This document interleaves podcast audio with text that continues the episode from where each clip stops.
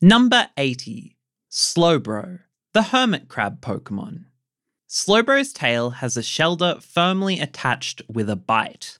As a result, the tail can't be used for fishing anymore. This causes Slowbro to grudgingly swim and catch prey instead. First of all, that's not how hermit crabs work.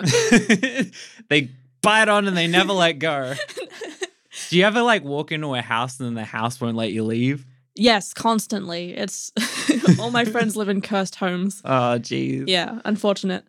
Secondly, the Slowbro still has a massive smile on its face. It doesn't seem bothered at all by this, what I would think would be an incredibly painful thing.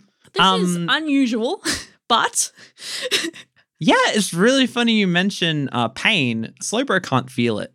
The shelter excretes some sort of substance, I think a poison, um, that numbs Slowbro's sense of pain. I see. Mm, so yeah, it's I mean, it's grudging, it's not trying to eat right now, which is why it does look happy in this particular picture.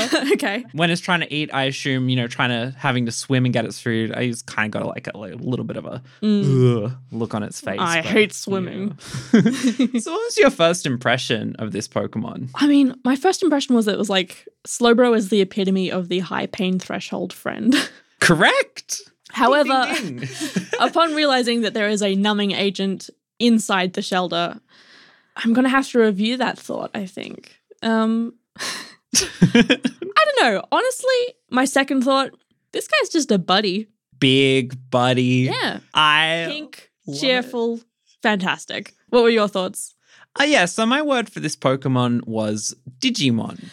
Huh. So, uh, in another Pokedex entry for Slowbro, uh, it mentions that if the shelter is ever to fall off, Slowbro will turn back into a Slowpoke.